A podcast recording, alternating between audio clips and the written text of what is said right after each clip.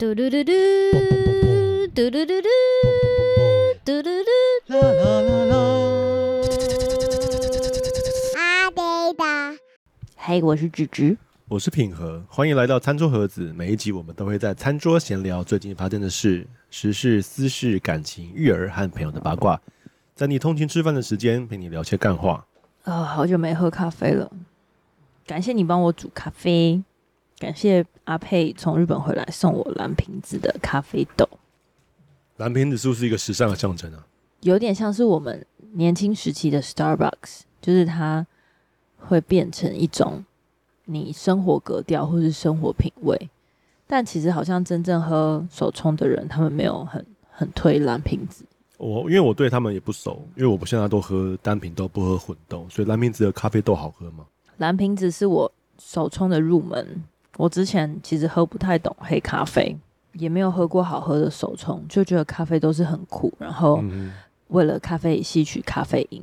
那在刚进入职场的前一两年，我不我不知道你记不记得 Maggie Maggie 姚，就是有一个香港人啊，我我记得他有一次从香港回来的时候，就送我一包蓝瓶子的咖啡豆。然后我就为了要知道怎么喝那个咖啡豆，就去买了咖啡壶。哦，是哦，对，然后刚好那个时候我已经开始防弹了吗？没有，那时候还很很早期。哦、然后，呃，后来那一阵子吧，就是 Faco 他们一家就送我们磨豆机，哦，我就第一次磨咖啡，会、嗯、发现说，哦，原来手冲这么好喝啊！就是原来手冲是有一个咖啡香跟就是现磨的，现磨的，对对对，就是你喝的时候可以喝得到那个香味。不是只有苦味，然后它的那个酸跟苦的比例，可能因为它的那个豆子刚好刚好调整的是我喜欢的味道吧。嗯、然后我就从那个时候开始会喝手冲咖啡。嗯，但是因为后来有有一阵子就是因为胃痛，所以又休息了一阵。嗯，我记得我之前就是大概是秋冬的时候，中午的时候在教会我自己手冲咖啡，然后嗯被经过人笑。哎、欸，你要先解释一下，你那个自己手冲咖啡，是因为你把磨好的咖啡粉，然后带着滤挂，然后我，然后我就现场这样子这样煮，嗯，然后我就被经过的人笑，嗯、他就说：“干嘛那么麻烦？去 Seven 买一杯就好啦。”那如果你也是这样想法的话，我蛮推荐你就是弄一个简单的磨豆机。现在网络上买一个充电式的，没有很贵，电子式的现磨现冲。真的是好喝非常多。你是推，可是我觉得你应该是推荐他先去手冲店买一杯吧。你叫他直接入手磨豆机，然后他喝了之后说、嗯、没有差，跟 seven 的没有差，因为不差塞。因为我觉得手冲店不是每一间都好喝。我记得我那时候刚开始喝的时候，嗯，手冲店很多都是太浓太苦，我有点没办法。然后而且手冲店通常都是终身陪。然后我现在都没有，你可以选啊。现在有很多浅焙，对，可以选啊。对，我小时候觉得说咖啡就是酸很难喝，那我现在可能是因为防弹的关关系，所以都喝浅焙，然后才发现说哦，原来酸苦合在一起的会比较刚好。而是如果你没有酸只有苦的话，就会怪怪的。所以我现在选咖啡豆，不管是自己煮还是买那种。别人的手冲，我都会问他说有没有浅焙或中焙，就是不要烤得太熟的咖啡豆。熟咖啡豆烤太熟的话，它的那个烧焦味也会盖过它豆子的味道。所以我是觉得，如果你想要入门的话，对，就像只是说，你可能会去一间有手冲咖啡的店，然后问他说有没有哪一支咖啡豆是比较浅焙的，它就分成是浅中重嘛。就他通常都会问你想要酸一点、苦一点。对，那就选酸一点。然后那我上次在 Seven 排队结账的时候，前面有一个人，两位女生，他们在讨论有关于喝咖啡会不舒服的这件事情。哪一种不舒服？他们就讲说胃不舒服，就是过敏，然后或者是想睡觉。诶、哦，对，哦，就是他们会觉得说喝完咖啡之后，过了那个兴奋、比较精神好的时候，就会想睡觉。对啊，那咖啡是这样，就是它是咖啡豆，然后它。有经过那种干燥或水洗的过程，它其实会本身会有点霉菌。嗯，咖啡一定会有霉菌。嗯，你的想睡觉或者任何的咖啡的不好的副作用，都是从霉菌来的。所以如果你是像我的体质一样，就是很容易过敏，喝咖啡很容易想睡觉，或者喝咖啡很容易心悸的话，你可以先试试看从单品水洗的咖啡豆开始，因为咖啡豆混豆，好比说我们讲做什么曼巴啊，或者蓝山啊，他们都是混豆，意思就是说用某个比例的单品咖啡豆混在一起，然后来做一个好喝的味道，就有点像是调酒或者是葡萄酒的那种感觉，可是。嗯这样子的混豆，它的霉菌量就会比较高。为什么啊？为什么混豆？因为混豆的话，你没有办法确保每一个咖啡豆它是深的或浅的，或者是水洗或日晒。哦、那所以混豆的霉菌会比单品高。嗯。然后呢，咖啡豆它干燥的方法有两种，一种就是水洗，一个是日晒。那水洗的咖啡豆会比日晒的咖啡豆霉菌还要来的少。嗯哼。所以你就可以试试看单品水洗的咖啡豆，这样就会保证你在喝咖啡的时候不会有霉菌来的副作用。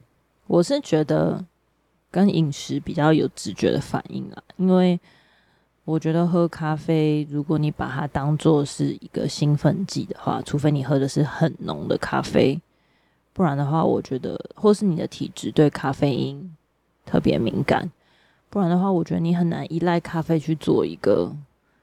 长期性的或是很强效的提升，因为它就是一个有这个成分在的一个食品嘛。它毕竟不是说要看它的含量到多高。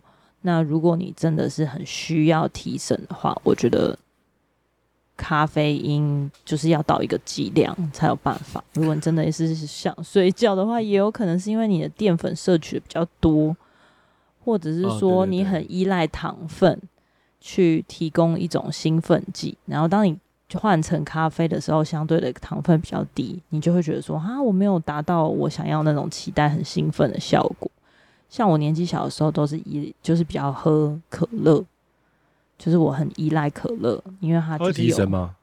它会提神，但是它它除了它的咖啡因比较微量，但是最主要就是糖分，它糖分浓度很高。嗯哼。就没有以前小时候没有什么喝代糖的概念。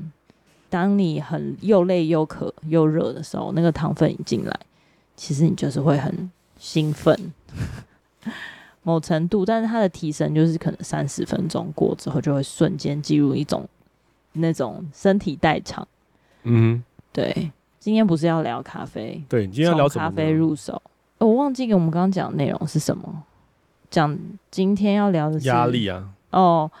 有人问到说，关于三十岁之后生活的压力是吗？嗯，听众是三十岁以上吗？感觉是这样，或者是说他可能二八二九要听牌了。哦，我觉得讲到三十岁以上的生活呢，首先就会第一个碰触到的是，我不知道大家有没有这种感觉，就是当你的年纪就是二七二八进入到三字头的时候，你会有一个很蛮强烈的内心的转换，心想说：天哪，我要步入中年了。好像每个二十几岁的人都会有这种想法，但我得告诉你，就是其实这不太对。我觉得四十真的是比较中年，三十出头其实还好。那你你将近三十的时候，你有这种危机意识吗？因为我觉得我身边的人，我自己是没有，但我身边的人很大，哎、很大部分的女生会对于进入三字头有一个。急迫感，或是有一个，因为我觉得恐慌感跟女生有关系吧，嗯，感情上，嗯，男生还好。然后，因为我自己是摄影师，所以摄影师的他这个职业，他这个职业的特性就是说，我们其实在年轻的时候就是二十几岁，都在学习 skills，我们跟着师傅学技术。所以我自己的感受是，我三十岁的时候，那些二十几岁所经历的、见识的。然后跟着师傅在旁边听着学的，在三十岁开始有点像是开花结果的感觉，就是好像我的技能越来越熟练。我是属于一个年轻的时候是属于一个比较冲动，然后想法很多的人。嗯哼。那坏处就是很毛躁。你说头发？呃，个性对，头发毛躁，就是各种毛啦，很容易就是就是比较浮动啊，以个性来说比较浮动，毛起来。对，毛躁，然后不能有静电。哎，不是啦，那。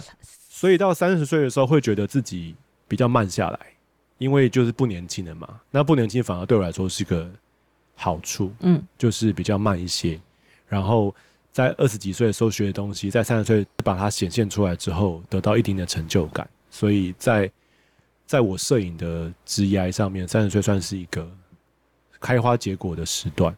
如果以感情来说的话，因为三十岁我的时间刚好是，我我我们几岁在交往啊？三四？不是三岁，三四生小孩。我们好像是那，所以我们三十三十岁结婚。那所以我们三十初就认识对方了。所以对我来说，其实我没有情感的压力，反而我二十五岁之后超吃得开，吃到教会这样子。那我到教会之后，因为就教会就不是一个跟世界不一样，就不是一个可以让你弄来弄去、可可以让你弄去的地方。所以我这个部分就会有被神保守，感谢主。不过我觉得的确是可以。讲一下，就是你在三十岁之前你进到教会，那、哦、我们好像前几集，如果大家来看听我们频道很前面集数的话，嗯，就会听到平和他在三十岁之前的风花雪月。哎、欸，我得跟我我得很自豪的说，我在二十八岁、二七八岁来到教会的时候，我在教会真的是红哎、欸。真的假？你就是很多姐妹就会寻求等等，你对自己有一些误会。没有没有没有，这是我的牧者告诉我的。哪一个牧者？就说很多人寻求说，我们现在立刻 call 到第三方来做印证。来，哎，现在那些当年寻求人，现在都已经结婚了，所以我们不好说是谁，但是就会 就会听到一些，好比如说牧长们，就是帮他的牧区的姐妹问说，你是不是 available 这样，或者是说我属灵吗？就是哎，魏平和属灵吗？那推荐吗？他因为我们姐妹对觉得他还不错，这样。但是你想想看，就是在教会里面单身，然后又属灵，然后又感觉没有很奇怪。虽然我觉得我很奇怪，就是的一个，然后又活泼的男生，其实蛮没有很多。你哪里活泼了？我我所以我说，以第一印象来说是活泼的，就至少比较就比较不会怪怪的，对，就不会太内向、太闷，怪怪的，对，会不会太胖？因为我那时候也不是胖的人。哦，你刚进教会的时候真的是蛮 fit，就是有练身体。天哪！因为我那是小狼狗的那个末期，就身体还身体还在。你可以上一些照片在这边，不要啦，让人家很想要回忆。从好了，可以可以可以可以上一下，就是刺猬头啦，然后有一个。我还记得你，我刚认识你的时候，你是戴那种就是螺丝钉的耳环，然后在耳朵的上缘有三个螺丝钉。就是攻击性很强的那种男生，然后晒得黑黑的，会穿那种超紧绷的上衣，对，然后就是想要展露一些自己手臂的线条，对，类似。怎么了？你发生什么事？没有，我我我觉得也也是情有可原，因为我是在二十七八岁的时候结婚之后松懈。哎、欸，不过、哦、你说哦，你说怎么回事？是现在怎么回事？你现在 怎么回事？我还以为你说那个时候怎么回事？Sorry，误会。对，我现在就是一个松懈，因为已经有老婆了，所以就没有想办法把自己弄得很。Over 这样，各位男士们，我们身边有很多爸爸们都是松懈到一个不行。哎、欸，你不能把我跟他们比，他们很松懈，我没有。呃、你我你没有松懈吗？我的体重一直维持在结婚的时候啊，没有松，结婚的时候差不多多一两公斤。你整个体态走很远。没有没有，我结婚的时候七七，我现在七九。我没有在讨论体重，我在说体态。体态跟体重是完全两回事。那你不觉得蛮放心的吗？就是如果我现在的身材超级好，那不是很担心说有些年轻美眉会晕船吗？不会啊，就像我也没有在担心。嗯，你有没有担心这件事情？我就是觉得健康的体能、体态是很重要，不管几岁都应该要追求下去。当然，当然，我相信很健康了。对呀、啊，难道你希望我现在就是个就是超松散，然后就是你说肉松、肉松，然后松，然后各种屁股松、肥肉横溢，然后会让你觉得很有安全感吗？这样子你吃得下去？你仔细想一想，然后你再换位思考一下，你就会就会觉得说，我是不是觉得很伟大？你很伟大，对，是不是？是不是？是不是还是稍微需要？当然，我觉得没有没有，你这样子会教坏大家。你会觉得好像做爱就一定要对方长得好看才能做爱？没有没有，没有，但是我觉得这是一个个人的选择，好不好？个人选择。但是呢，我没有觉得说真爱一定要说你就放任这样，没关系，就放任自己怎样我都爱你，对，怎样我都爱你。但我希望你可以越来越好，比如说你就是健康，有好的体态，这些很基本跟很正常吧？当然是。对不对？当然，你今天如果重病、卧病在在床，或是得了一个什么就是很难以救治的疾病，嗯、我还是会爱你跟陪你到老。可是不代表我就是要放任你软烂下去啊！我觉得饮食也也也是蛮有趣的一个过程。你有你有没有想过，就是当你在选择要吃什么的时候，你会愿意花钱，花更多的钱，然后吃东西。可是你花更多的钱，你所得到的虽然是一时的快乐，可是还有很多的肥，永久的肥肉。没有，我觉得就是一个自律，就是你怎么去选择自己吃的东西，然后还有你的运动跟作息。今天我们要讨论的应该是三十岁之后的压力吗？我觉得在那个。刚刚讲到女生呢、啊，我觉得三十岁之前就会一直 focus 在自己的外表。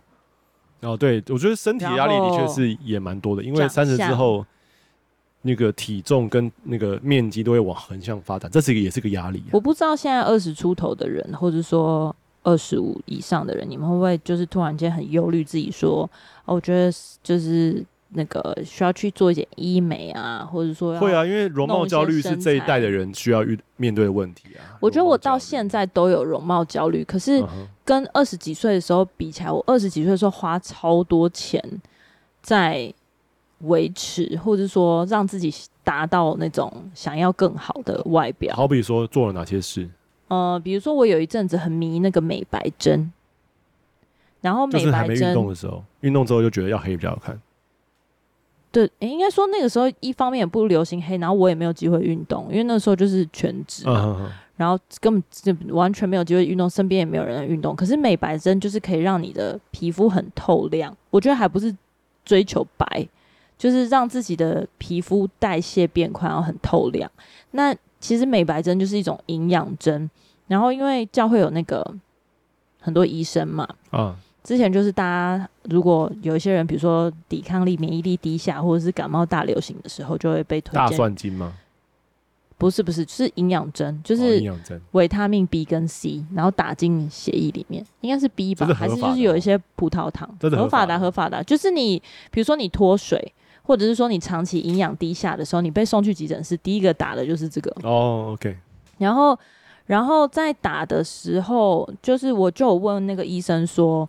到底打这个对美白有没有效？他就说，营养针就是你在沙漠里面走很久，然后你突然给你一桶水，再加上营养剂，你就会瞬间身体感受很明显，就是你的细胞就会大口疯狂喝水，你知道吗？然后那就吸取那些营养，嗯，所以你整个人看起来就是在那可可能那一两个小时之内，你就会变得比较小胖子，烹饪。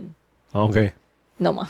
就是会烹饪是什么样的词啊？这个烹饪哦，烹饪超常用在医美的，就是你的整个皮肤的细胞跟你的状态，你的血液就就是被充满了那些养分跟水分。这跟吃鲜豆差不多啊，一颗抵七。没有没有，它就只是纯粹说你得到了你一直很可能那一段时间很缺乏的的营养素。你知道什么是鲜豆吗？我不知道鲜豆什么。七龙珠的鲜豆啊，我知道那哦，猫仙人给他吃的。我以为你在讲说什么真实存在的鲜豆，哦，所以它就只能维持那一阵子。然后你睡一觉，尿完了之后，隔天你就会恢复到你原本基本的状态。那如果你不尿，你就可以一直维持？可能不可能不尿啊，哦，因为人会代谢。就像你吃维他命 C，然后因为那个糖很好吃，你就吃了超过量，可是你身体吸收的的。趴数就是那些，对，维他命 C 如果吃过量就尿出来了。对对对，所以我觉得它的原理有点跟面膜这样，就是说你有敷就有，那你要么就是持续的投资下去。嗯，那那一阵子我就是很追求这种，然后包含我就会去研究很多医美的那种，比如说开眼头啊，然后隆乳啊、减脂啊什么的，就是你说在二十六七八岁的时候，没有，就是二十出头，哦，二十出头就有了，二十到三十之间，对，就是我，哦，然后对于那个。科技的进步就非常有研究，因为我就是很很想要做，但没钱。凤凰电波那个时候还没有流行凤凰电波，然后凤凰电波真的是针对首领，所以那个时候你就是你知道你的身体都很紧实，你根本不会想要做凤凰电波。后来就是渐渐的发现是说，其实我觉得有点像是说你年纪到了，或者是说你在经验的里面，真的会发现说把自己弄得很完美的女生，嗯、因为像我们去咨询什么的，你都会在。那个皮肤科诊所里面看到超多漂亮的女生，然后跟他们那边的护理师跟柜台，可能因为他们都、啊、他们塑胶感很重，没有，他们有一些就是真的做的很自然，也有一些追求极致到就是它完全是水塘的翻版，你就会觉得哎呦怎么这样？但是就真的有一些真的是皮肤状态很好到。像我我的皮肤科医师，就是我已经看了他快二十年了。他就是从我二十年前认识他的时候，他整个状态都很好。到现在他老了，他是个老的样子，可是他状态还是很好。就是很完美，然后皮肤都没有什么瑕疵，那种就觉得说天呐，好羡慕哦，然后就很想要追求那个样方向。嗯、所以我觉得你他的你向往的那种形象，真的是跟你的接触的环境跟社群媒体，就你被投放的那个样子，真的有很强烈的相关。嗯然后后来，因为我不是三十岁的时候就第，因为生了一场大病，然后就开始接触运动，然后身边的人也开始运动，然后被大家刺激的影响之后，就认识了很多户外的朋友。嗯，然后你就真的才发现说，哦，原来户外的那些人，他们的自信就是他一年三百六十五天都穿白 T 还是很好看。呃，是体态还是他的个性？都是，就是呃，个性当然很难深交，因为你可能就是只有出去玩那一两天。嗯。你就是很难面对他情绪不好的时候什么，但至少他整个人的状态不会像我们在公司碰到大家永远 always 很累，然后感觉就是没有睡饱、熬夜，然后口臭。你知道我们以前圈子的时候，超多人就是那种整个人状态让你觉得他内内脏都负担很大，然后坏掉。对对对，就是讲话的时候都有味道。但是我觉得很多就是有在户外运动或是一直稳定维持运动状况的人，他一看就是。他很健康，就是从运动来的脑内啡，让他也很开心。这样对，而且他们都比较不会小家子气，哦、就是他们的心胸都感觉蛮开阔的，哦，像海洋的子民这样子。真实相处之后就未必啦，因为我也是有跟一些运动员相处了之后，就是发现他们真的是某一些某一些领域不是不是太好，可不是真的很很看个人的个性。但我但是我觉得就是以大方向来说。他的状态，至少你在第一眼的时候，会让你很羡慕，就会觉得他好健康。那那个健康不是只有说他的那个健康指数，就是去医院健检的那种健康。他的健康是整个人散发出来的一种魅力，就有点早，就是整个人在在发光，这这边都会有一些小小闪烁的光点的那种感觉。对，所以我觉得后来三十岁之后，我比较追求的是那个样子的状态，因为我从小就是一个。体弱多病的人，所以你的容貌焦虑的排解的方法就是运动。对，嗯，没错，而且对我来说还蛮有效的，因为我是一个很容易焦虑的人，然后、哦、这的确是，然后工作压力也跟我很浅面，反映在生活很多小的地方，然后我觉得它有点像是长期累积，就是我从儿童时期就会对自己的各种表现很焦虑，那容貌焦虑啊，工作表现焦虑啊，生活焦虑啊。然后在这个过程的里面，其实你就会造成身体的各种小酸痛、肩颈的酸痛，然后眉毛永远都紧紧的。因为我之前就有朋友跟我讲我，说就是我在放松的时候我会，就是你懂，像这样。但是眉头深锁，你自己不自觉。然后像我去按摩的时候，他就会觉得这边超级紧，肩颈都会有点微微耸肩。我相信，如果你是容易紧张的人。为什么很常需要肩颈按摩？就是因为你会紧张，然后微微的耸肩，就感觉你的额头紧到可以防弹，这样子弹都打不进去，很紧，很紧绷。可能肩颈比较防弹，就是肩膀上面总是总是坐着四个人。对，那呃，我觉得三十岁之后，你就会转移到其他的压力的来源，从容貌到。可能某些人会对于三十岁有一个自己既定的事业的期待，像我之前都一直以为我三十岁就可以成为一个职场上的小主管，只要我够努力的话，然后可能三十五岁就会生两个小孩，然后就会，你知道，就是生活有个美好的。我觉得这很看产业别啦，真的很看产业别，因为当你真的进入职场的时候，我就觉得三十岁某一些产业都会觉得你还太嫩，或是太年轻，或是你的。相关的经验不够，所以真的很看。但是我觉得有一个好处是，现在的时代真的是越来越少看资历或是学历了。就是看你在什么产业，如果你是比较年轻的产业的话，但是如果你是那种比较夕阳产业或是一些传统产业的话，他们传产真的是会看还是看学历。对，对，然后跟呃，我觉得在呃相对的在外表上面，呃，就会降的比较低。可是不代表没有，因为我觉得容貌焦虑是现代现阶段普遍的问题，比较像是说爱看 IG 的话，就会更容貌焦虑。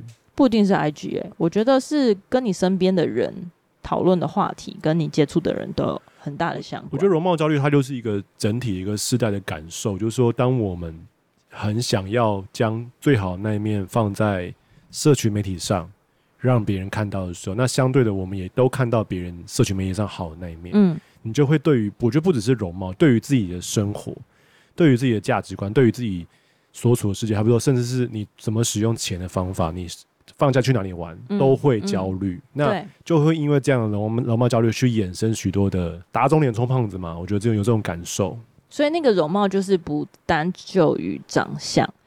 反而被扩散到，比如说你的生活方式啊，你的物质条件啊，你工作的 title 啊，因为真的就是现在很多人在社群上面教你怎么样叫做成功，没错，怎么样怎么样可以成功，然后怎么样在投资。那我觉得这些东西其实没有不对，而是你看待这个东西它的比例会让你造成多少的负面影响。嗯嗯嗯，我觉得。像我就觉得某程度来说，我觉得各半，因为我后来就今年度比较认真的去接受一些呃，去努力的积极或是主动的去参考一些投资理财，嗯，它改变我一个方向，就是说。你花很多时间在于想怎么用钱，比如说你赚薪水就是这样，然后你会处心积虑想说，哦，我要分多少多少，嗯，就是要用在哪里啊？用在小孩啊，用在我自己买衣服啊、买东西啊，或是玩乐啊、家庭出游。可是你花多少时间在研究怎么样你的钱可以赚得更多？好像很少，或者是说有一些人就是一直专于钻研于在我要怎么投资理财，然后赚更多钱，可是他却没有 focus 在那你现在生活的品质，嗯，是怎么样？对，所以我觉得这种东西，资讯的本身来说，它是它是好的。可是你看待资讯的方式，跟你投入的方式，是不是对你现阶段的价值观有负面的影响？我觉得这是比较在三十岁之后会开始去碰触的东西。那三十岁之前呢，就会注重你的外表、交往的人，然后还有你的生活给人的一种感觉嘛。嗯对，比较少人在谈论或者是讨论二十几岁你的你的忧虑是什么，或者是说你的缺乏是什么。那我刚刚想要特别想要讲一个一直没讲到，就是我觉得女生现在还是有，就是三十岁之后会被问结婚，就有没有男朋友？如果有的话，什么时候结婚？如果结婚的话，会问说什么时候生小孩？对，然后这个东西从已经从以往被动的被别人。问，或者是说家庭来的逼迫，现在还是有，已经相对的比较少了。可是我觉得它已经潜移默化变成是，就是三十岁之后，我觉得很多的社群媒体告诉你说，你没关系，你就做自己，你就自己一个人也很好，不需要去追求另外一个伴侣。我觉得这个有点像是反向的给三十岁一种压力，你懂我的意思吗？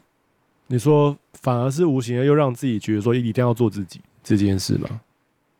或者是说，他用反向的来强迫你去思考这个问题。可是的确，哦，哦，意思就是说，你本来没有觉得这是个问题，对。但他们一直讲，你就觉得是个问题。对，即便他是告诉你说，没关系，你不用管那些人，就是有没有问说你现在要稳定的感情，要不要步入婚姻跟家庭。但你一直反复在讲这个事情的时候，他可能从来都没有想过。可是我得说，变成是他开始去焦虑，或者是去思考。那他现阶段需不需要婚姻，哦、或需不需要家庭？我有时候其实每个人都会要，大家都很喜欢聊感情。嗯，我不只是过年，就是亲戚，就是包括我们频道，如果是我们在聊感情的相关的话题，大家都很喜欢点进来看呐、啊。这也就是大家都喜欢的，所以我，我我能理解到说，为什么在聊天的时候，在关心的时候，你会问说，哎、欸，那你最近有没有对象？嗯。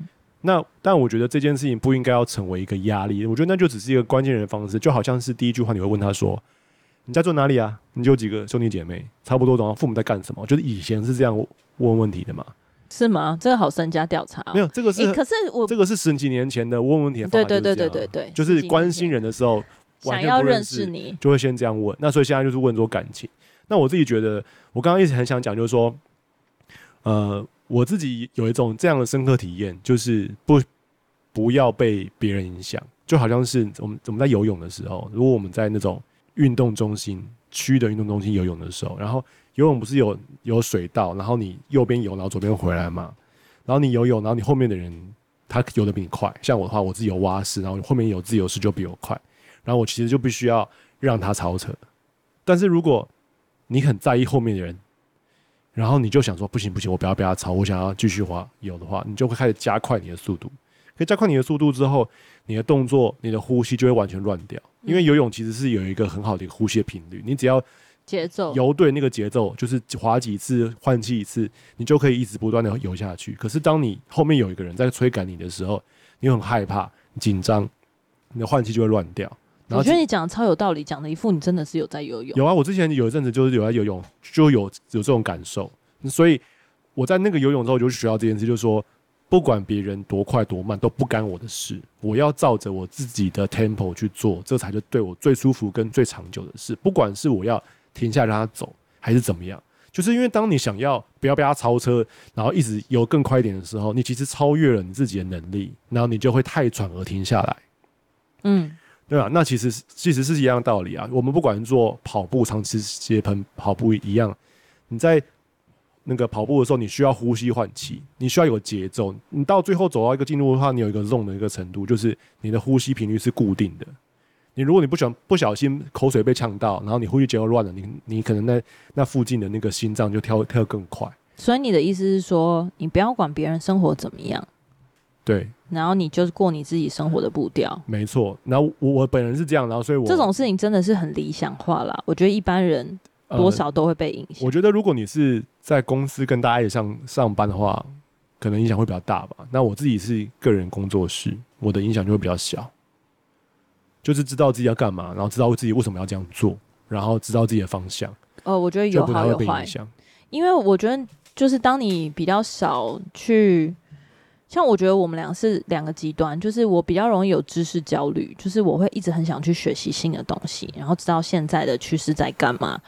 然后我觉得你就是那种比较，我想要做自己，可是你不一定，你每一个阶段都会有那种居无定所，就是失去一个定向，然后你都会想说，那我来做个什么什么什么好了，然后可能一两个月之后觉得说，哎，好像没有什么效啊，就再换个什么什么什么好了，这样子就永远都在设立新的目标。嗯，但是我就是那种比较是说，嗯、呃，在整合资讯，或者说我一直去寻找某一个方向。去让自己好像想要进步，然后进步了之后呢，就会觉得说不够不够，我需要再更进步，就是一直在觉得自己很缺乏的里面。嗯，那你就很容易焦虑啊。对，我就是会很容易焦虑，所以我觉得每个人的个性有点不太一样，但是怎么样在这个环境的里面去取舍，然后找到自己一个节奏，我觉得是相较于呃别人怎么。怎么过他的生活？我觉得这个是比较难的。讲起来好像有点悬，有点像是说你不能够完全对了断了对外界的联络。因为跟他讲说你不要受社群媒体影响。可是当你完全断绝社群的时候，我觉得在现阶段你就失去了一个很好的管道让自己进步。因为现在绝大部分的呃资源都不是来自于学校，嗯，就是来自于媒体，来自于社群网络。然后你可以很轻易的找到，像我们以前就是你真的要研究某一个学术，你就是需要去国家图书馆办一张国家图书馆的嗯证明研究证，对对对，研究，然后你就拿着那张，就是每个礼拜就固定去，然后去找所有相关的书，然后你写一个论文，然后那个论文就比较能够确保你接下来可以持续的进行那个方面的研究，然后拿到相关的认证跟学位。可是现在所有的技术就是完全扁平化跟开放，你所有的资料几乎百分之九十都可以在网络上面拿到，你甚至可以在网络上面去修你想要的相关的 certificate，然后你去找到愿意教你的资源。就现在有太多资讯了。可是，同样就在这个资讯的里面，你怎么样去取舍，而不是说什么都想要？因为我觉得我有一个很大的弱点，就是我什么都想要报名，但是我其实做不到。嗯，因为你的时间就是一天二十四小时。对，然后你可能报了这个课，然后你上不了。我相信很多人都会有健身房这种哦问题。课程也是啊，线上课程也会这样啊，线上课程大家就是完全一样的道理。我们两个买了一个设计的课程，从来没有去登录去上过啊。设计的课程是什么？有个什么彭新凯设计课程啊？我不知道，我买那个，我买了，然后我说我会 share 给你，然后你说觉得不错、哦，是吗？我从来对从来都没有看过，然后我去买的课程，我都会 delay 大概三四个月才开始看，就是突然间某一天想起说，天啊，我有报这个，然后就而且我都是用那种开会的空档，就是我的代办事项差不多了之后，觉得说，哦，现在好像有一小时的空档，我要干嘛呢？我来看一下我的信箱里面有什么遗漏，然后才发现说，原来你之前有报过这个，对对对，对，然后这我这个东西真的会让我资讯焦虑。好，对，但是我觉得真的是要提醒自己，我觉得就是他就会相对的刺激我说，那我要学习的应该是时间的规划吧，就是你知道让自己，那不是越来越焦虑吗？不会不会啊，因为当你学会某一个。领域之后，像我觉得这种规划型的课程，就会让我自己很明显的感受到进步。哦，当然，对，它过程当中还是会有 reward，比如说，呃，像我之前，我我其实我维持了蛮长一段时间了，就是我每天早上都会有一段时间需要听英文的 YouTube，嗯，对，然后跟实际的操练，就是我自己的团队就百分之百都要使用英文嘛，对。中间真的有一段时间很痛苦，因为我每个礼拜会有两到三天要自己主持会议，就是是我主持的会议，然后英文，然后就是压力超级大，我都要提前，我前一天要准备，然后当天早上要提前一两个小时，把我自己要提案的东西写成逐字稿，然后我在带领会议的过程当中就是照着念，然后到现在我就是可以准备简单的 outline，我就可以上口。就是我，我对于上会议，对对，已经完全没有这个压力，或是讨论说没有压力。那我之前是，我跟我同事分享过，就是那几天我都会精神耗弱，因为你准备了那一个会议，开完那个大会之后，你就会整个人好像虚脱一样，嗯，就超接下来就超很耗，很耗精神，然后超级累，嗯，跟你会一直在一个 looping 里面，就会想说，天哪，我讲错话，就是我讲一个字。什么什么，就是我要讲奖杯，就讨论奖杯，然后我 trophy 我讲成 truffle，这这是这种，然后我就会很，我就会后悔好几天。但我现在就讲错就讲错，反正我就是不是 native speaker，我随便乱讲，你管我？对啊，就是应该要这样啊。对啊，就是反正误会有解除就好了嘛。那我觉得这个都是。学习，因为他的成就感会让你持续的进步。然后我每到一段时间，就会觉得说，我觉得我要呃把我缺乏那个部分补起来。那这个其实它就是我现阶段的烦恼，因为我会常常想到说，我四十五岁或是我五十岁的时候，我的知识程度、生活的状况大概会怎么样？然后这样的想法会逼迫我现在不要停下来。嗯，我我反而有点不太一样。嗯，就你刚刚讲说，你对抗资讯资讯焦虑的方法就是更多学习。那我觉得蛮没有问题。那我自己学习的方法，我也学习啊，我也没有不学习。那我学习的方法是我对它有兴趣，好比如说 AI 绘图，或者是新的摄影的技术。嗯。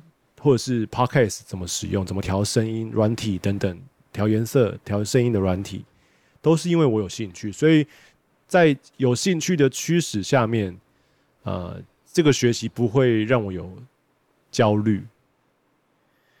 所以我觉得也是因为你的工作形态不会有人来 push 你说，你现在把东西拿出来。或是说你现在就是要面对，所以你的相对的焦虑性就比较低。哦，我还是会有遇到那种，就是厂商要做的东西，然后我在做的时候发现那个能力我不会，然后我赶快上网查，就边查边做，嗯，对，然后做完了，对。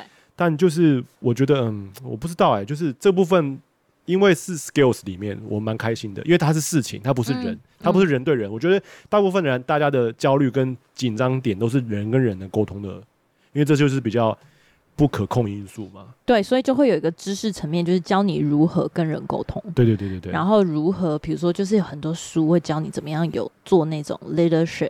对，相关的你可以看左上角。Communication。我们上次讲的沟通。嗯，对对对。啊，但是这不是不是我的意思啊，我是说，所以我我觉得我在学习上面我的焦虑比较低一点。然后然后刚刚所讲的那个，我要提到一点，你知道不丹吗？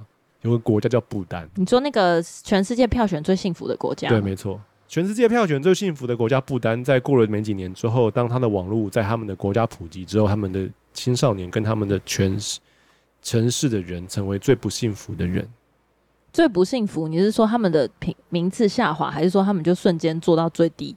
几乎最低这样，就蛮哦，是哦，一个超大的反差，就代表他们在网际网络上面看到很多不同的世界。所以我想要讲的意思就是说，不能够使网际网络使你不幸福，就是比较这件事情会让大家不幸福。没有比较，没有伤害。哦，这这句话是真的。所以比较就是说，你会跟别人比啊，他长得比我好看啊，另外一个人长得比我瘦啊，另外一个人知识比我高啊，另外一个人他就是年薪比我多。但我觉得比较是没有必要的，因为你总是会把别人最好的来跟最自己最不好的比较，然后这种比较没有办法帮助任何的成长，反而会让你很焦虑。然后你很焦虑也没有用，因为焦虑跟成长是没有关系的，所以成长是需要的，并不是说不成长。嗯，但是你，我觉得，我觉得你不要看那种，就不要比较之后，然后自己做去做想要的成长，喜欢的成长。好，好比说，你觉得你在工作上面有什么不会的，你就应该去学。我觉得应该修正你的话，就是说，你不要因为比较而去做你以为的成长，对，但是你要做你想。要想要的成长，喜欢跟想要的成长，喜欢，对对对对，就是不是你因为某一件事情被被驱动，而是你去去，我也应该说是你自己去整理，然后去条列式的分析，你觉得什么东西会带给你快乐？那我讲到一个关键词了，我觉得在这个过程里面，快乐很重要，喜乐，对，就是它 能不能够能不能够带给你幸福感？没错，没错。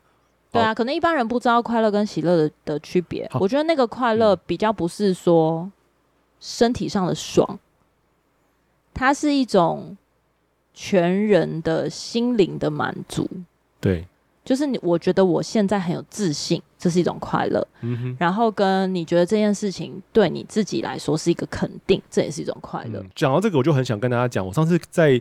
呃，做一个平面摄影的活动记录侧拍的时候，刚好那个听到那个谁，绿藤生机的执行长在讲这件事情。他就说，当一个人能在他的工作里面常常进入心流的时候，他会是开心的、快乐的。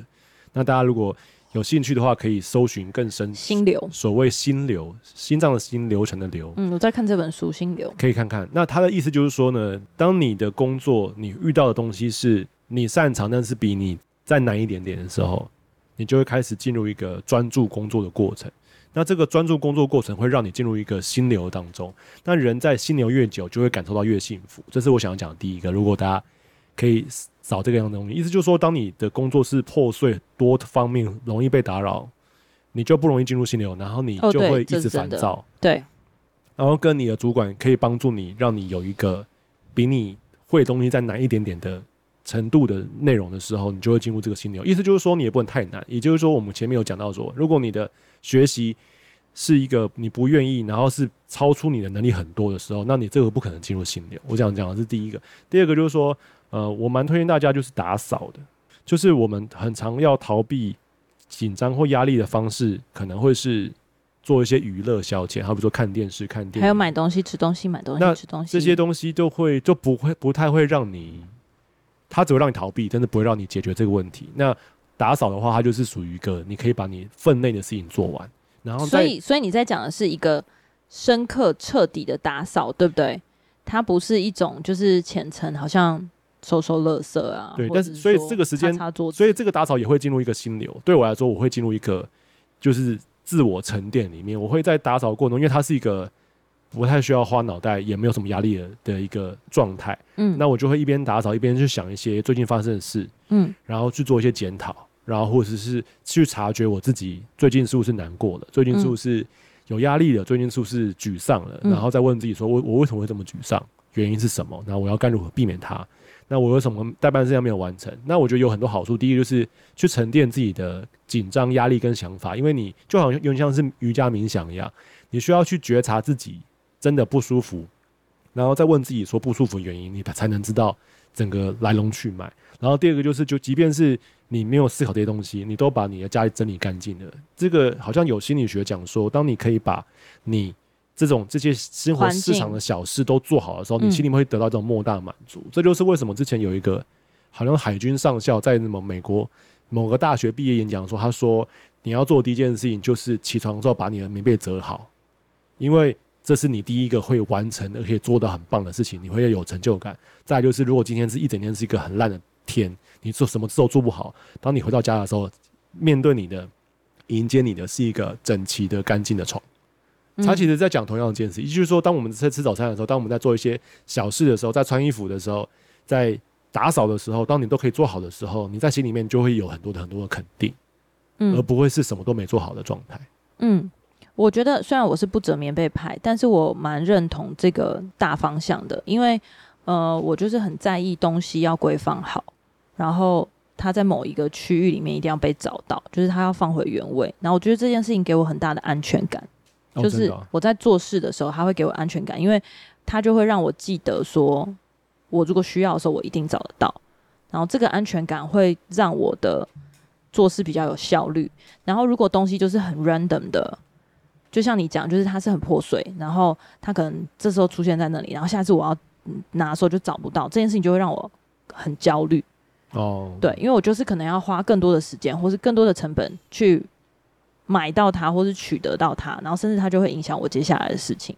所以我觉得，就是让自己的生活环境是一个你舒适的状态很重要。嗯。然后我的方法比较是运动，嗯，然后当然我不是一个就是运动比例多高的人，我必须要讲，就是我真的很靠很仰赖运动来做。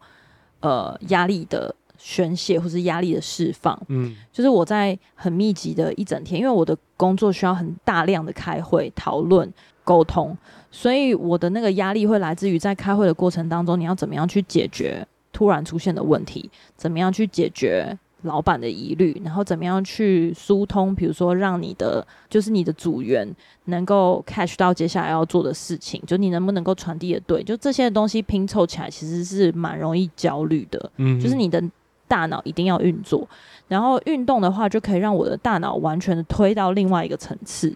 它不是说放空，或者是哦，我觉得放空的话，就是潜水很有用，就是学会放，让我学会放松这件事情。可是呢，就是运动的时候会让我进入一种反思的机制，就是它会回归到我现在的状态。嗯哼。当然，你也会跳去想到某一个没有解决的问题，或是想到某一件后悔的事情，说：“哎，早早知道我当初就这样讲，这样讲就不会造成这种结果了。”或是你会一种纠结在说：“到底为什么这样啊？”可是它就是有一段时间，让你不是被事情带着走。而是你自己去消化跟梳理，就是有点像是你的耳机线跟其他的电线、充电线全部都弄在一起了，然后你就是要有一个时间，不要做任何的事情，然后在那边，然后一条一条的把它抽开，就是把它顺出来。哎、欸，抽开这个过程也蛮疗愈的。就是运动，就是给我这个过程，就是你还是会想到这件事情，你并没有说我现在就不要，就是处理这一团线坨了，烦死这样子。嗯那你可能就是去睡觉啊，或者吃东西、买东西，可是你回来还是会面对那一坨线啊。对，所以当我觉得我在运动的时候，它会让我比较清楚的看待，就是那个线纠结的过程。嗯，然后也去分析说，到底为什么会纠成这样啊？就是我到底哪一步做错了？嗯，然后去避免下一次的时候，当他们开始纠缠在一起的时候，就早一点把它解开。就是我在这个反。反思的过程里面，去帮助我自己面对一些又大又难的事情，然后你再回到你的工作岗位的时候，你就比较有信心，知道要怎么做。所以我就会在那种很崩溃的会议中间冲下去健身房，然后三十运动三十分钟，然后回来的时候就会觉得说：“啊，我可以，我可以，I can do this。”对，那大家就会很羡慕说你的公司有健身房。哦，我的公司真的是我健健身房真的超棒，我必须说健身房是素。健身房是所有离职同事最怀念的事情，然后健身房是支持我不离职的最大的原因之一。我真的没有夸张，就是只有这个原因，没有其他原因。对，对，好，然后对，就是运动，所以推荐大家，我真的觉得运动不错。然后它给你的那个身体的奖励。就会让你的体能进步啊，让你的脑内啡可以持续啊，然后让你有比较稍微开阔的心胸。哎、欸，我刚刚想到另外一个，我在三十到四十这中间有一个焦虑的点，嗯，就是觉得自己变得蛮多的。哪方面？就是你当你说外形改变，还是自己的价值观改变？价值观改变，喜好也改变。哦、可是价值观改变不是应该是一件比较正向的事情吗？没有啊、呃，你为什么会？我举例，好比说你，我觉得在人站在三十岁的时候呢，你其实，在零到三十的时候，你对自己有已经有一些基本认识。可是到三十岁的时候，你慢慢会觉得，第一就是身体的状态变差了。以前可以这样做，现在不行了。好比说熬夜。嗯，好比说以前，嗯、我记得那时候我三十出左右的时候，就是开始腰痛嘛。嗯、我以前从来不腰痛。嗯，然后的那个僵直性脊椎炎，对我也是在三十几岁之后才发现，原原来我有僵直性脊椎炎，就是意思就是说我跟一般人不太一样，我做做运动的时候特别小心，这个是件让人会让人气馁的事。嗯，再来就是你会发现说，诶，以前在记忆中觉得好吃的东西，已经不好吃了。当然有很多原因是回忆杀，然后第二另外原因是因为价值观改变了，价值观改变，我觉得冲击我最。大的一点就是，你需要更多的钱去吃好吃的东西。没有没有没有，我我举例来说，就是以前随便吃吃卤肉饭，吃什么葱油饼，然后都不胖。三十岁之后不是这样子，那所以我有点我强迫跟半强迫自己，就是我后来就不能再吃，基本上就不吃卤肉饭，也不吃葱油饼的，就是不是想吃什么就吃什么所以年纪了。然后你的这个改变不一定是你自己喜欢，是有点被迫，因为你知道你必须要这样做，你才可以比较健康的活下来。这个也，可是这个也没有被迫啊，这个也是你自己学会的一种体认，然后从这个认知里面去改变，没有谁逼你、啊。没有，好比说举例来说，讲卤肉饭哈，就是卤肉饭很好吃啊，到现在我都还觉得好吃，因为我觉得金丰卤肉饭你还是可以吃、啊，它并没有回忆杀，就是它不是难吃的，我现在去吃才觉得好吃。可是我现在去吃，虽然我虽然我觉得好吃，但是我的心里已经不会开心的。那我心里不开心这件事情，是因为被，maybe 是被社会化的过程，就是觉得说这个一定没有那么健康。这个这不是社会化，这是一个存，这是一种存在的机制啊。但是以前就很开心，就单纯的去吃它。那我觉得你应该不是说这个价值观呢、欸，比较像是说你你开始会去呃选择，就是有很多枷锁在他身上，这个每一个选择都是枷锁。就算我选择了一个比较健康的，虽然我就是健康的身体，可是我心里面就觉得啊。这是一种被迫选择。那我觉得你的价值观根本没有调整过来啊。有啊，所谓的价值观，它应该是说你认同这件事情，然后你去做的选择。没有没有没有，这个东西很复杂。我认同，但是我在心底浅层觉得好像有那么一点不对。举例来说，就是我不会选卤肉饭嘛。然后我吃了卤肉饭的时候，我现在呢也没那么快乐。对啊，因为虽然我认同它是一个好吃的美食。但是我也不会开心的吃它了，我已经没有办法再开心吃它了。所以你应该要去选择一些让你开心的其他的事物啊。对，就跟有点你这样讲，就是说有点像是你这种极端的理论，就是说我之前吸毒，然后靠毒品给我很多的快乐，然后我现在知道它是一个不好的东西，所以我就必须要就是戒除它。所以我现在就是心中没有，我觉得你的这个举例太、就是、太偏门了。我只是想说，可是你明明三十到四十岁的时候，以前那种。单纯的快乐已经消失，已经不会再有了。这个我完全认同。可是你用卤肉饭来举例，我就觉得很偏差，因为你就他你就知道它不是一个可以常常吃的东西呀、啊。然后你还因为这件事情觉得不快乐，那你不就是因为我的不快乐的点不在于说我吃不到卤肉饭，我的不快乐点在于说，那我以前所累积那些喜欢的东西，其实到了现在的时候，他们不一定不不适用。所以我其实我最近就是都有在。强迫自己，好比说，举例来说，就是我们上礼上上礼拜，我们刚好有机会经过信义成品，嗯，然后我们就我就哎、欸，不对说错了，是松烟啦，就是我们去松烟。嗯、然后我以前在单身的时候，我会一个人去松烟看电影，就是那种早上第一场，然后超爽，然后就享受那种就是整个几乎包场，因为那时候小猫平日的时候小猫两三只，然后我也会上去就是看书，就年轻时候二十岁二十几岁的时候可能会。翻那些时尚杂志书啊，所以，然后这一次我去看的时候就觉得完全没有以前那种感受，所以你的不快乐来自于，就是发现自己的变化很多。对，所以我觉得这个惆怅是来自于说你在缅怀年轻时候的生活状态，也没有造成的一个落差，这是一个落差呀。应该说自己的改变就是一个很焦虑了，自己的各种改变，然后这个改变就是一个默默就会这样子。默默形成的改变，我好难以理解这个焦虑哦，因为我可以理解说他会有一种惆怅，是来自于说，呃，我现在没有办法用过去当时的那种生活状态来生活了，因为我就不是过去的那个自己。然后他会有一种惆怅，可是他不是一个焦虑，因为你没有办法做出任何的。什么样？就是你有很多其他现在的无限可能，运用你现在的价值。哦，应该说，我觉得我的焦虑来自于，我好像得要重新认识自己是谁，我自己是喜欢什么东西的。我以为我认识了自己，在零到三十岁跟三十到之后的时间，就是有点不太一样。哦，我知道，我知道，你的焦虑来自于你改变了，然后你要你不知道你改变成什么样子，对，你就是已经失去了过去那种你习惯的 pattern，然后现在要进入一个新的生活状态，或者说现在要不断的调整改变自己，你觉得很焦虑。呃，对，我觉得是这样子。我那我我我觉得听天听的人一定也会有这样的，一定会有些人是有这样感受。哎，还是大家都很年轻，没有？我觉得最普遍的是来自于大家的焦虑是来自于不认识自己吧。因为你的你的，我可能我很常在在家打扫，所以我很认识自己。我觉得你没有，你刚你刚的焦虑来自于你不认识自己啊，然后你现在又说你很认识自己，就是我很认识我以前的自己，然后现在突然又又不认识自己了。对啊，所以你的你不觉得你讲这句话很前后矛盾吗？没有，我觉得这个就是感受，他也没有什么矛盾，他就是他就是一个像是那个那个什么原子嘛，叫什么那个？我觉得大家现在听到这边一定很想转台，因为不知道你在攻啥笑。好了，就算了啦，我们就跳过。我等到等到我再打扫几次，我再好好沉淀我自己的时候，我再跟大家分享这种这种情绪。好了，但我觉得你的你的情绪本来就是会需要反复，就是你的模式就是你会反复一直去整理，然后才会慢慢理出一个呃别人比较听得懂，或是你自己可以说服你自己的一个脉络。因为你的东西都是很跳跃式的，然后很单点。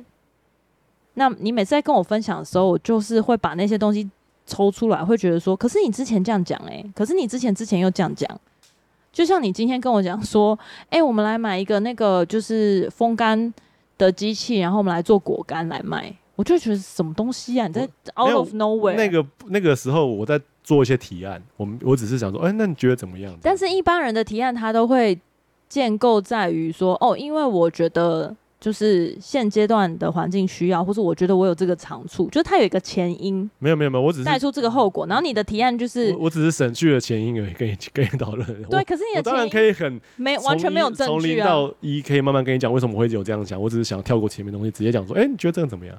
对，可是你当你在讲的时候，我就会对，你会摸不到头绪。摸不着头绪之外，就是我有超多的问号问号问号理由去反驳你那些不存在的前因。对，这这个就是我觉得这个在思考上面你不应该跳过，你应该把那些前因整整理出，比如说原因有三个，然后 A、B、C，所以我觉得我想要做这件事，不是一般人讨论都会这样子吗？还是说这个东西很难？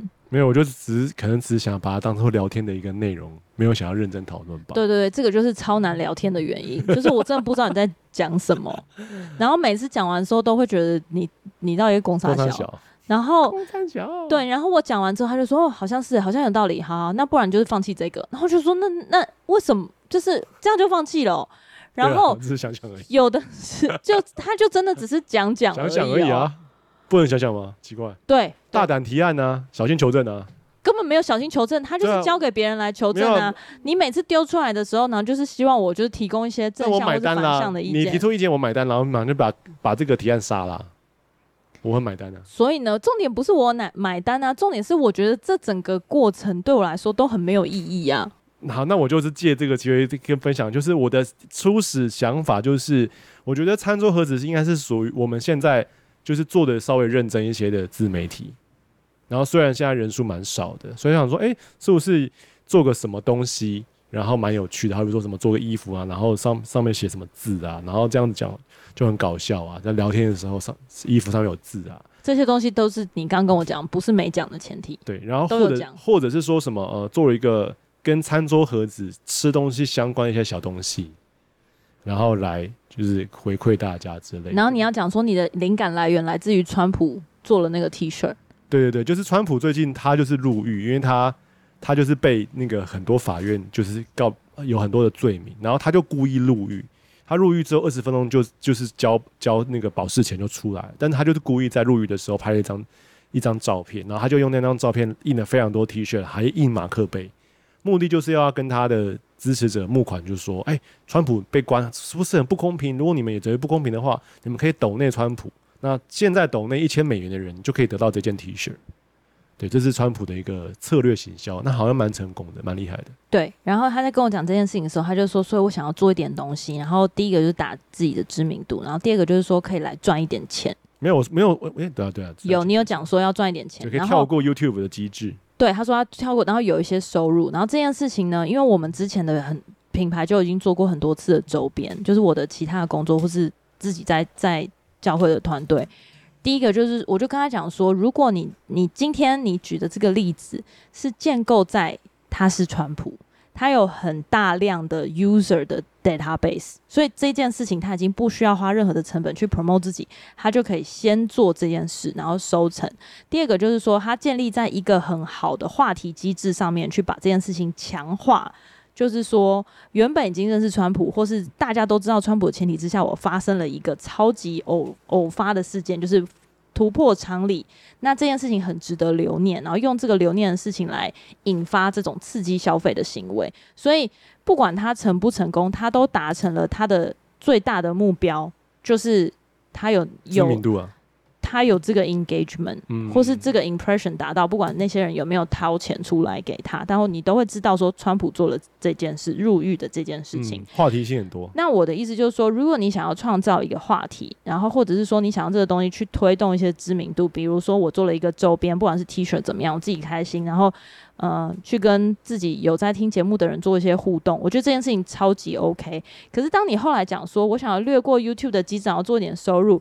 我就说这件事情是非常难得到，几乎不可能，因为你的 user database 就这么少，你的一级就是五十到一百人，然后这五十到一百人会拿买拿出来买的到底有多少？然后你知不知道做一个周边，他从开模，他从决定品相，然后你要到这些中间的人工，在最后把它卖出去，你到底可以收入多少？然后你甚至还想要用它来赚钱，这件事情在现阶段对我来说，就是要投入非常高成本。然后成功几率不能说零，但是极低。然后再加上听起来就是一个完全不知道现在市场需求，他就只是很 random 的讲，这些做衣服，然后不然我们来做一些果干。然后因为你知道爬山的朋友，我身边有很多已经有果干的品牌，你就会知道说，你现在要加入，你能不你的竞品竞争者到底有多少？然后。你现在什么都没有，又不是说哦，我今天家里有一台，本来就有一台那个风干机。他说我们去买一台风干机来。然后对于一个我们很少在家里开火，然后你要在那边切水果，然后等它风干，还要整理，然后包装，然后出货。然后特别是因为食品，食品在贩卖上面又有很多的先决条件，这些东西就会在我脑中这样一一列出来的时候，我就会很纳闷，你怎么会得出一个结论，叫做可以透过它来赚一点小钱？所以选错了果干那个品相嘛。没有，就是这个 这整个逻辑对我来说，所以各位观众，是不是大胆的假设的这个后面，是不是有一个非常细心的人，透过刚刚的小心的这个验证来剔除这个选项？好，这个结论就是果干不实用。对，就是如果你今天就说我想要做一点东西来送给大家，就就我觉得超级 OK。可是你带出一个结论是我要透过它来赚一点小钱，就是你知不知道你自己在讲什么？你你有卖过的，我就说你一定会囤货。那如果你不在乎囤货，就没关系，因为有些人就是把他的周边当做一个名片嘛。比如说你今天认识一个呃朋友，然后他就说：“哎、我很想要做 podcast。”然后你就说：“哦，我们有一个频道做 podcast，然后送他一件 T 恤，说这是我们 T 恤，我们的 podcast 所周边，我就是超级 OK。”可是你如果说我想要透过周边来赚点小钱，请问一下，你现在是就是？二十万订阅嘛？对，等到我们二十万订阅再说好，再开启这个 project。对啊，之类的。但是我讲回来啦，我没有反对，我，我没有反对做周边，我觉得还是可以做周边哦，因为做周边的过程真的很有趣，只要有闲钱，然后有时间，愿意花时间，真的可以做周边。对，你有闲钱吗？没有啊。好，讨论结束。讲到什么三十岁之后的烦恼，是不是？我我们有回答到吗？我觉得好像没有，因为我们真正因为我们一直在讨论什么是烦恼，烦恼是什么，我们都没有讨论。对，我觉得你中间进入那个焦虑的那个逻辑的时候，真的是超哲学的。可能有些人喜欢吧，我也不知道。但是本来三十岁之后的烦恼，我想讲的就是针对呃有家庭有工作，我觉得这个东西比较算是我的烦恼，嗯、因为。我在三十岁之前单身的时候，我觉得那些烦恼都是很短期之内可以被解决的。嗯，然后有些人是来自于家庭的压力，可是当你有谋生能力，离开家庭了之后，相对就会比较少。嗯，但你进入家庭、离开家庭又进入家庭的时候，就是一个新的烦恼开始。我觉得生小孩之后呢，是我我本来就有这样的，应该说，我本来在生小孩之前就有这样的心理预备。可是真的踏入有小孩的家庭，我觉得那个烦恼或是说那个生活的挑战性就进入了一个非常 unpredictable 的程度，就你几乎没办法掌握。因为人的问题本来就没比较没办法掌握，特别是有小孩，小孩就是超不能掌握的生物。对对对，可是说不是只有他这个人，而是他他这个人带出所有的影响，不是他这个人本身而已，就是他的脾气很难掌握，小孩诞生产生的水池涟漪。就是怎样，这个这个回荡这样子，在整个家庭里面就会有很多的不确定性，包括他的教育、他的个性、他今天发生的事，还有就是生活呃时间的分配啊，嗯，你分配给家庭，然后分配给你自己，嗯，分配给自己，然后你怎么去去预估或者去掌握你的未来？我觉得这个真的是。一个很大的课题，就是如何在组成家庭之后还保有自己的一点小空间。那其实我觉得还有另外一个，我不知道是不是针对三十岁之后，除了生小孩之外，觉得普遍没有生小孩的人啊，讨论感情的问题之外，觉得还有另外一个我比较常听到的，就是我们的家人就会开始进入那种。病痛，或是晚年需要被照顾。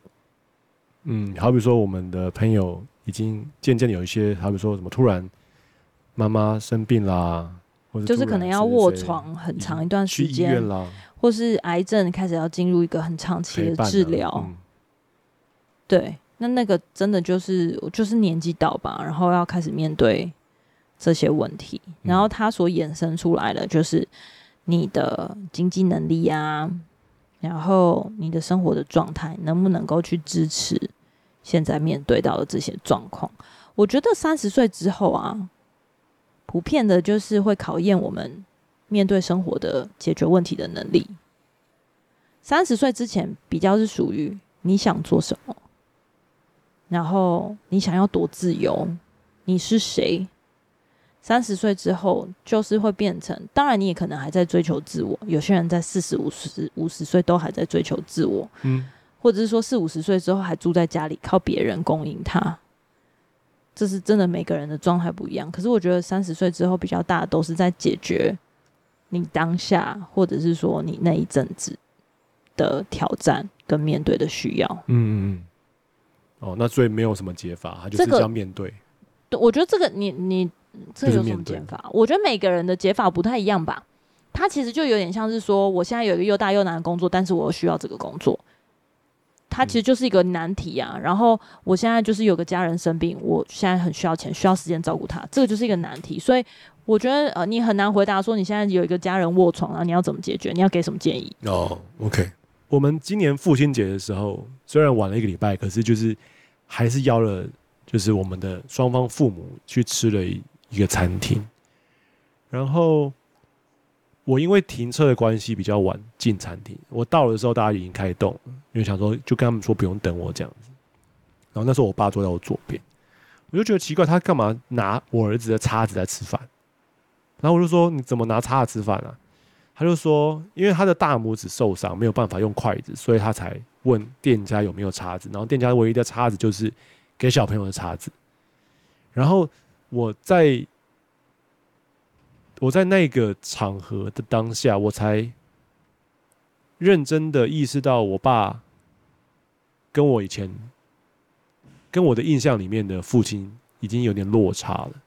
我我对他的印象都停留在我结婚之前，因为结婚的时候，结婚之前的时候，每天都会看到他。嗯，对于他是一个怎样人，他的笑容、他的体态、他的身体，我都蛮了理解的。可是我爸后来就是结婚之后，他的大大拇指可能是因为有旧疾的关系，他的大拇指他的前半段右手大拇指就是慢慢歪斜，嗯，很歪。然后当我就是他没有及时去治疗跟解决。对。然后当我今年看到他的时候，他已经歪的有点过分了，他歪到他自己没有办法使用筷子，右手没有办法用筷子，嗯，所以他每一餐吃饭都用汤匙或叉子。然后在那个当下，我才意识到说，就是我们的父母。以一个我们没有办法想象的速度，正在逐渐的退化跟老去。嗯，虽然我爸妈运气很好，因为他们很喜欢运动，所以就是还算健康。但我爸就是在这种小事情上面，就让我觉得说，就是时间过得蛮快。哎、欸，那题外话，你有你有就是逼迫他去看医生吗？哎、欸，没有，因为他就是用叉子用的，好像很开心。你我觉得你应该要逼迫他去看医生呢、欸，因为这是你们都觉得说，啊，他就讲了，可是他说不定有来得及解决啊。可能可以跟他聊聊吧。对，这不是没有聊聊，为什么就这种急迫性的东西，为什么都还是因为你跟你爸都是那种属于很固执，不会想他很固执啊，所以所以你你强迫他，他们不会。他就就没关系啊，就跟每次平和碰到什么那种身体病痛或什么，然后我跟他讲说你要去看医生的时候，他就会用一 用一种极不情愿的态度去拖延。哦，然后我拖延是因为我不喜欢医生，我喜欢我觉得身体可以自然好，我们没有特特就是完全就是你爸啊完全，你看你爸就是觉得身体会自然好，然后他就一直继续歪斜。你有没有，因为你不理解他，我知道他意思他的想法，他的想法就是他都老了，他也退休，他也没有要做什么事情。他那个手的情况，就是比起要花二十万好，那不如就不花钱，然后省把钱省下来。反正他用叉子也可以吃饭，他的想法是这样子。对，但是不应该是这样，不应该是这样的，因为他的退化，你不知道他会造成什么样的后遗症，他有很大的东西，很大一个部分是有可能会有潜在的问题。比如说，如果他对他运动有影响，他就不能运动，不能运动就会对他的那个心理层面，或者对他接下来的健康会有很大的冲击。这些东西都是有可能发生的，但是因为你不理他，所以他就是渐渐崩坏。好，所以我觉得这个故事的结论就是，呃，我对我自己有一个深刻反省，就是因为因为你知道，就是在我现在的这个情况里面，我已经四十，然后除了要维持家里。然后也要顾小孩等等的，然后还有自己的工作，就渐渐觉得说时间很不够用，对，时间很宝贵。所以当我爸或我妈就是表现出，哎，今天在哪里啊？我等一下送水果给你吃的时候，我有我有时候会觉得很烦啊。我大部分觉得蛮烦，然后或者是说他打电话来，我都觉得很有点烦，说干嘛要接电话之类的。但就是看到他手这样子，在这个父亲节的吃饭的时候，就觉得说，其实我应该要就是有空，因为都要多回去，因为。很多时候就是会来不及，就树欲静而风不止，子欲养而亲不在。就是当你在成长的过程当中，同时也代表了你的父母正在老去。对，然后我我我觉得我在现在这个阶段，我有点惋惜的点，就是在于说，就是我的儿子跟我爸不亲，因为我真的觉得他们都就是老到已经退休，他们真的是蛮值得，就是跟孙子玩在一起。嗯，那可是魏墨就是他就是很不喜欢。跟爷爷奶奶相处，我觉得一方面他个性有关，一方面就是你父母都一直用一种很婴幼儿的方法。但是他们用婴幼儿的方法原也原因是因为他们在他两岁到四岁这两年里面，就是陪伴时间，疫情的时间陪陪伴的时间比较少，他们还停留在他很还很小的时候。可是这件事情是可以被教育的啊，就像我会一直重复的教育我爸妈，就是不要。对，我也有跟我爸妈这样讲，幼儿的方式去。咯叽咯叽的那种，就是对啊，他是会这样。对，可是那个就是你知道，就是在还他在爬的时候可以用这种方法，可是他现在就是一个也可以语言表达跟沟通，他甚至会感觉到情感的人，就是需要以一种对对成人的方式。对对对，我可以理解你那感觉，因为像不是上个月我妈生日嘛，嗯，然后我就是有祝她生日快乐什么的，因为我就突然发现，原来那一次今年的生日是她七十岁的生日。我一直都停留在六十几、六十几的那种，嗯、然后当他七迈入七十岁的时候，我就有一种震撼。没想到我的妈妈竟然七十会成为七十岁那个状态，因为七十在我界定里面属于很老。嗯嗯嗯嗯哦，对，我就觉得七十岁很老。当然，我爸妈也没有到说就是有什么很严重的的疾病，然后到没有办法下床那种，就是他还是可以正常的生活，就很感恩。可是七十岁的时候，就会让我有一种说哇天哪，七十岁了，因为。不是每个人都能够顺利的活到八十岁，你知道？然后我在就是传讯息给我妈说，哎，就是你要就是注意身体健康啊，什么什么的。我妈就说，她说会来会来，我想要活着看默默上大学。哇，还有二十年。对，然后你知道，因为她现在四岁。所以，如果他十八岁，十八岁上大学，还有十四年，年所以我妈需要再活十四年，就是她八十四岁，她要撑到八十。其实以现在的科技，是有机会，可是八十四是 OK 的。可是你不知道她八十四岁的身体状况是怎么样？会不会老人痴呆？然后她讲到这件事情的时候，我就超级冲击，因为我就会想到，你有哽咽吗？哽咽吗？我觉得没有到哽咽，可是心里面有一种很复杂的酸楚，就是我一方面很担忧他活不活得到那个时候，嗯、一方面又很希望他可以在那个时候健康。但是以客观来说，好像又有点难，因为我妈就是一个在年轻时候很过度用运用自己身体，就是很多很过劳，然后工作时间很长，然后又照顾家里，就是职业妇女这样子，然后以至于。她生我的时候身体状况没有很好，所以我的体质也没有很好。就是等等这些加起来的时候，当你在回顾，因为我们家也不是那种你知道，就是多么优渥的生活状态，可以让他养尊处优。对，所以这些种种加起来，就会心想说：天哪！就是我的父母在倒数中，你会有这种感觉吗？我真的觉得在倒数，因为哦不会，你几个月才见他一次，实际一点啦，就是说之前。我忘记是志平哥还是谁，就是他们教我们做过一个表，就是如果你假使说，呃，你的父母还可以活二十年好了，以你现在生活状态，然后你就是二十年，然后去算说这二十年当中，你一年每个月会见他几次？假使你是我们数学简单一点，你半年见他一次的话，那你就是一年可以见他两次，那二十年就剩下四十次跟父母见面的时间哦，你会想这些哦？对，然后你每一次见面，就是你今天回父母家吃完饭，过完年就结束这年夜饭，你就剩下三十九。哦，我没有这种想法。然后你下一次再见面的时候，就剩下三十八，这样就是一直去倒数，然后就是画，他会每一次见面就会把那个格子画掉，然后这个画的格子之后，就会让你提醒说你现在剩下多少次，然后你每一次跟他见面的时候，你不要不耐烦。不要口出恶言，没错。不要讲讲话忤逆他，因为你就是剩下三十八、三十七、三，就是这样去倒数。然后这件事情对我来说影响还蛮深的。对，如果我们这个影片上片时间礼拜五晚上，你现在还有机会可以买车票，明天就回去 跟父母聊聊天，聊聊天就好，那就过过生活。他们就会说：“哎呀，干嘛回来呀？就一样生活都一样过啊。”但我觉得陪伴很重要，或是打个电话回家。我觉得带魏以沫回去。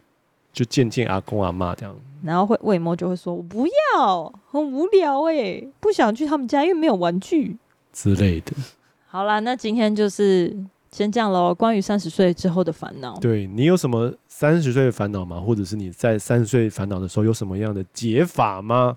欢迎大家在影片底下留言。那我们很快就可以聊四十岁的烦恼了，因为我们就四十岁了。四十了。其实我 鼓励大家多留言，就是让我们知道说，哎、欸。这个频道里面还是有人看的，还是有人听的，让我们在这个自媒体的时代里面还有点鼓励跟动力。